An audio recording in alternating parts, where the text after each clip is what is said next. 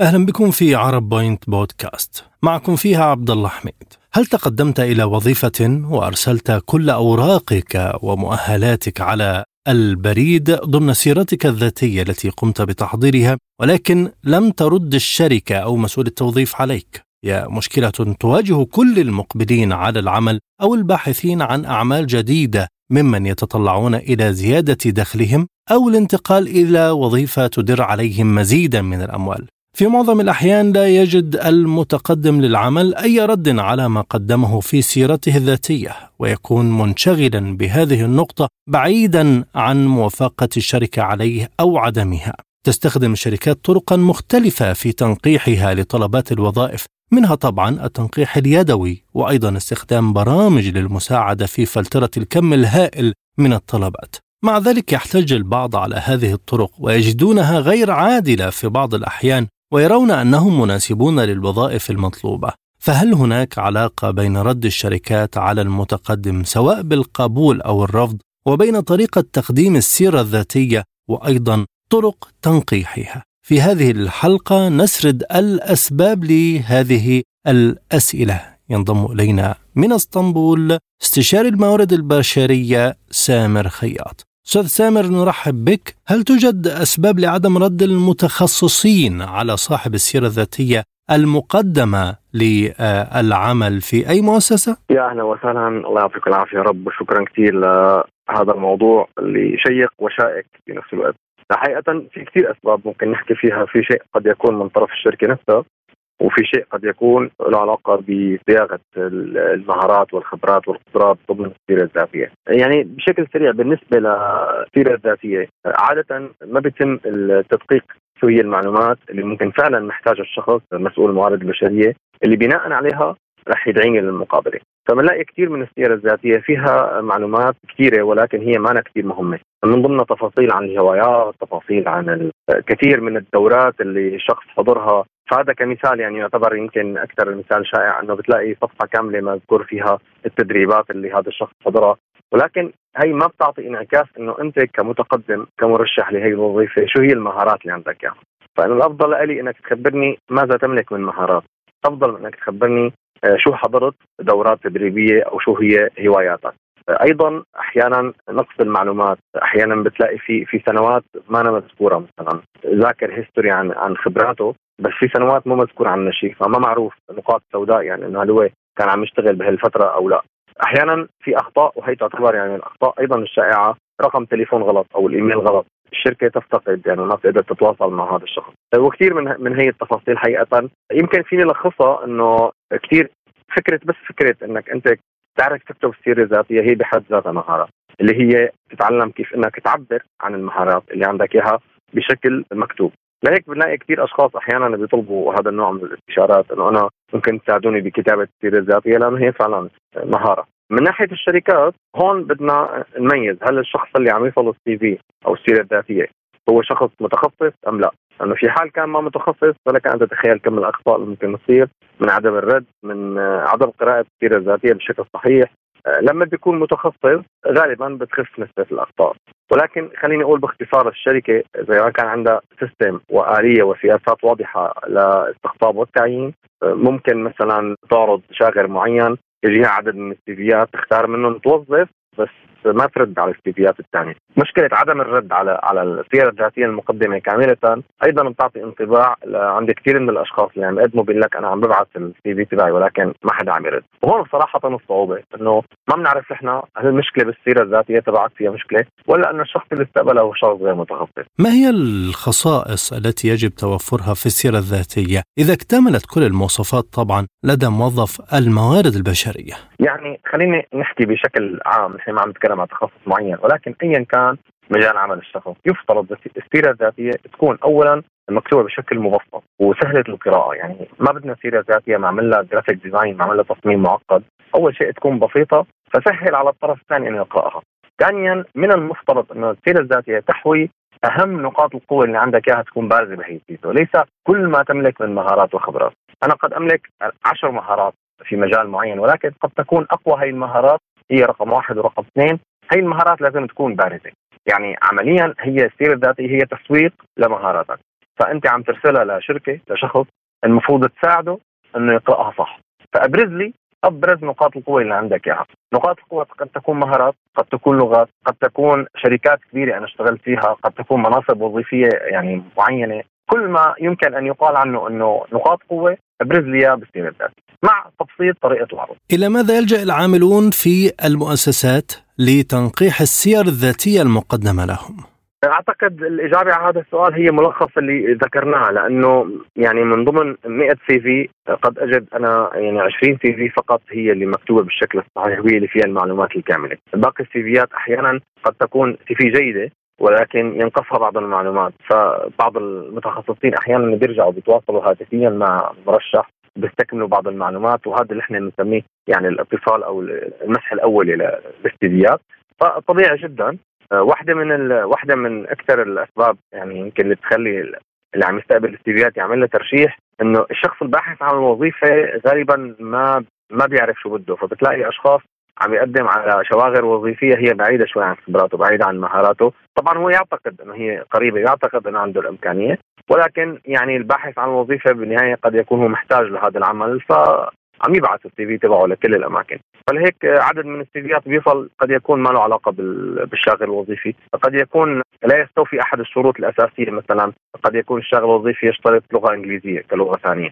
فالبعض ما بيدقق على هذا المؤهل ويرسل السي في هذا جزء من أساسي جدا لابد يعني مرحلة أساسية بموضوع الاستقطاب التعيين إنه عمل مسح لأولي خلينا نسميه لكامل السيره الذاتية اللي تصل إلى الشركة. طيب أستاذ سامر هل توجد أساليب جديدة يمكن للموظفين العمل عليها حتى يحصل كل المتقدمين على نسبة العدل المطلوبة للموافقة على موظف جديد. طبعا هلا من طرف الشركة البداية تكون بالوضوح بإعلان التوظيف يعني أنا اليوم المؤهلات المطلوبة لازم تكون واضحة جدا ومذكورة كاملة. هذا الكلام كل ما كان يعني دقيق أكثر كل ما بقدر أنا أو يعني أخلي الشخص بقى هون اللي عم يقدم على على هذا العمل يكون المؤهلات كلها واضحة بالنسبة له. فهذا هذا بالدرجة الأولى حقيقه، الدرجة الثانية هو انه الشخص أصلا اللي عم يستقبل هي السير الذاتيه واللي قائم على هذا الموضوع يكون شخص إذا ما بدي أقول متخصص بس يكون عنده الخبره بهذا المجال لحتى يقدر يصطاد المهارات، يصطاد أصحاب الخبرات والكفاءات حقيقه. وقد أنا يعني أشارك معك آه، معلومة هي من واقع تجربتنا آه، اللي عم يسمعنا ممكن يستغرب منها ولكن هي فعلا بتصير معنا كثير. أنا من واقع تجربتي شي عشر سنوات بهذا المجال يعني آلاف السير الذاتية مرقت علينا والله أعلم دائما الشخص صاحب الكفاءات غالبا السيره الذاتيه تبعه ما مكتوبة بشكل صحيح، يعني يمكن عشان هو صاحب خبرة ومهارة فما فاضي إنه يتعلم هي المهارة، ولذلك هون بيجي دور مسؤول الموارد البشرية أو الشخص المعني بالتوظيف إنه كيف هو يقرأ ما بين الأسطر ويعرف يصطاد هي الكفاءات والخبرات. لأنه مو دائما كتابة السيرة الذاتية بشكل جذاب وجيد هي مؤشر إنه هذا هو المرشح الصحيح. أحيانا تكون بالعكس أصحاب الكفاءات ممكن انت توصل لهم والبعض منهم أحيانا لا يملك حتى سيرة ذاتية. هون رح تجي يلعب دور كثير كبير آه، مين هو الشخص اللي عندي بالشركة اللي قائم على عملية الاستقطاب والتوظيف. كيف يستطيع اذا المتقدم لأي وظيفة المرور من المرحلة الأولى للعمل أي مرحلة قبوله لعقد اجتماع مع إدارة التوظيف؟ أول شيء بدها تكون السيرة الذاتية مكتوبة بطريقة احترافية وأقصد باحترافية أنه تبرز أهم نقاط القوة يعني يكفي للباحث عن العمل أنه نقاط القوة اللي عنده توافق بدرجة قريبة جدا المؤهلات المطلوبة لهذا الشاغر الوظيفي كل ما كانت هذا التقارب هي الموافقة قريبة كل ما كان في عنده فرصة أكثر أنه يتم استقطابه لمقابلة العمل. ولكن لما بيكون في عندي أخطاء بالسيرة الذاتية لما بتكون المؤهلات بعيدة عن المهارات اللي أنا عندي إياها فأتوقع أنه آه، من الطبيعي أنه ما يتم استدعائه للمقابله والمفترض أنه هو ما ما كثير يتفاجئ. شكرا جزيلا لك أستاذ سامر خياط استشاري الموارد البشرية كنت معنا من إسطنبول. حول هذا الموضوع أيضا ينضم إلينا من القاهرة الأستاذ مصطفى حسين وهو مدير فريق توظيف. أهلا بك سيدي الكريم. على ماذا يعتمد موظف الموارد البشرية في تحديد كفاءة الموظف المتقدم لأي وظيفة؟ مبدئيا أنا حابب أوضح آه، حاجة بالنسبة للناس اللي بتسمعنا إن موظف ال HR أو الموارد البشرية بيكون عنده حاجة اسمها job description أو الوصف الوظيفي. بيكون فيها متطلبات المطلوب المطلوبة في الشخص اللي هيشتغل الوظيفة دي.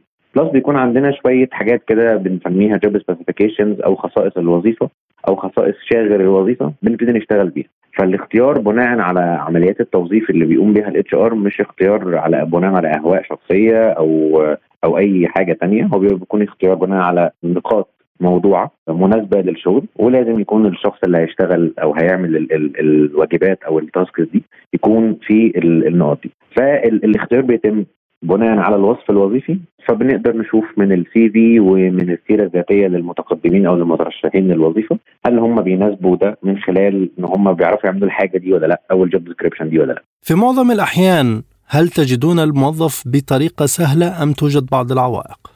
بص هو حضرتك الموضوع بي بي بيبقى depends أو على حسب إحنا شغالين على وظيفة عاملة إزاي. يعني في وظائف بتبقى الوظيفة نفسها ال job description أو المتطلبات اللي إحنا طالبينها مش صعبة. فبيبقى الوظيفة دي في منها وفرة في سوق العمل.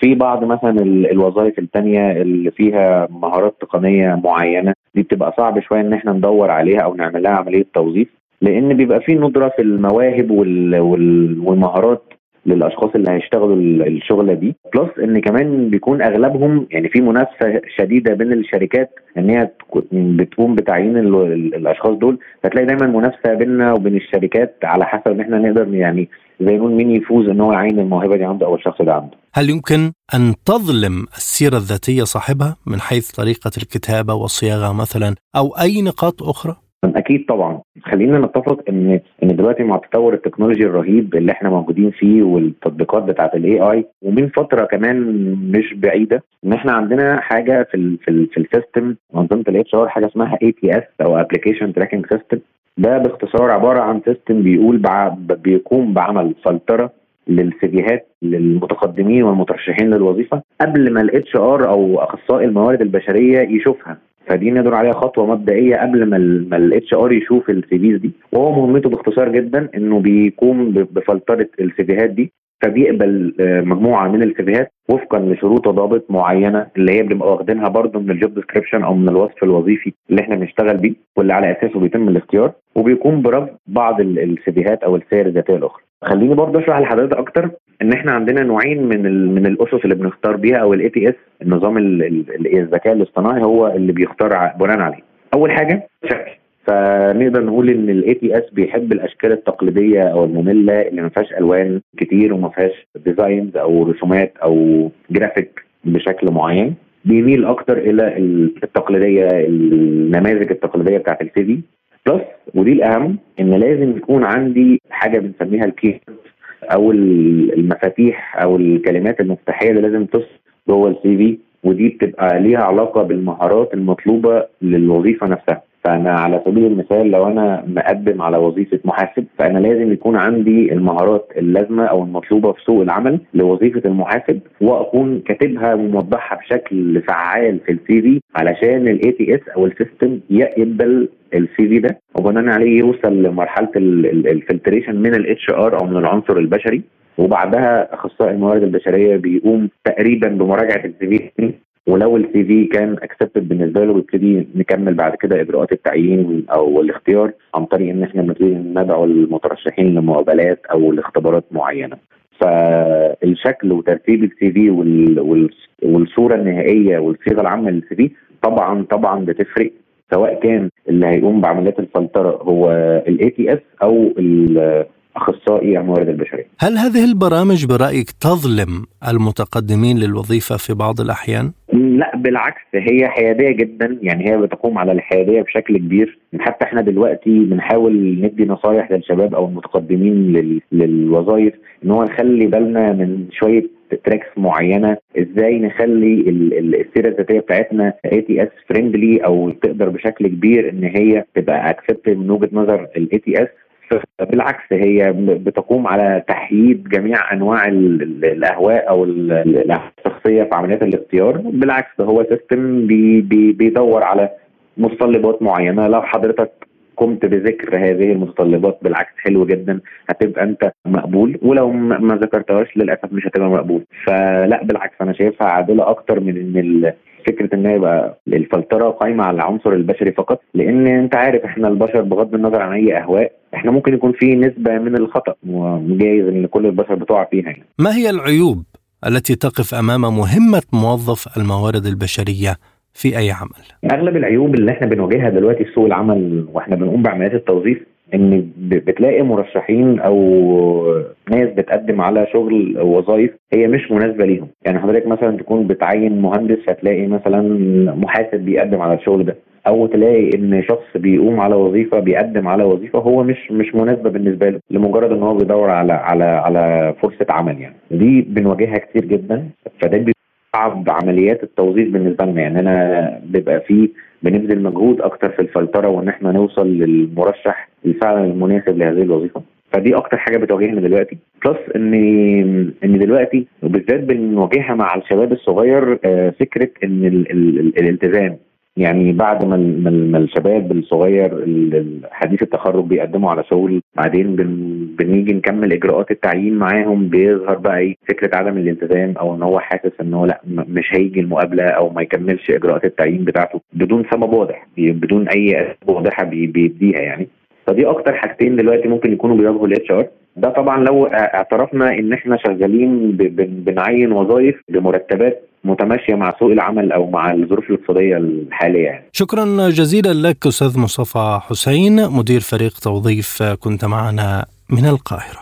نشكركم مستمعينا الكرام على حسن المتابعة طابت أوقاتكم وإلى اللقاء. تابعوا معنا هذه الحلقة على فيسبوك وبودكاست وإكس.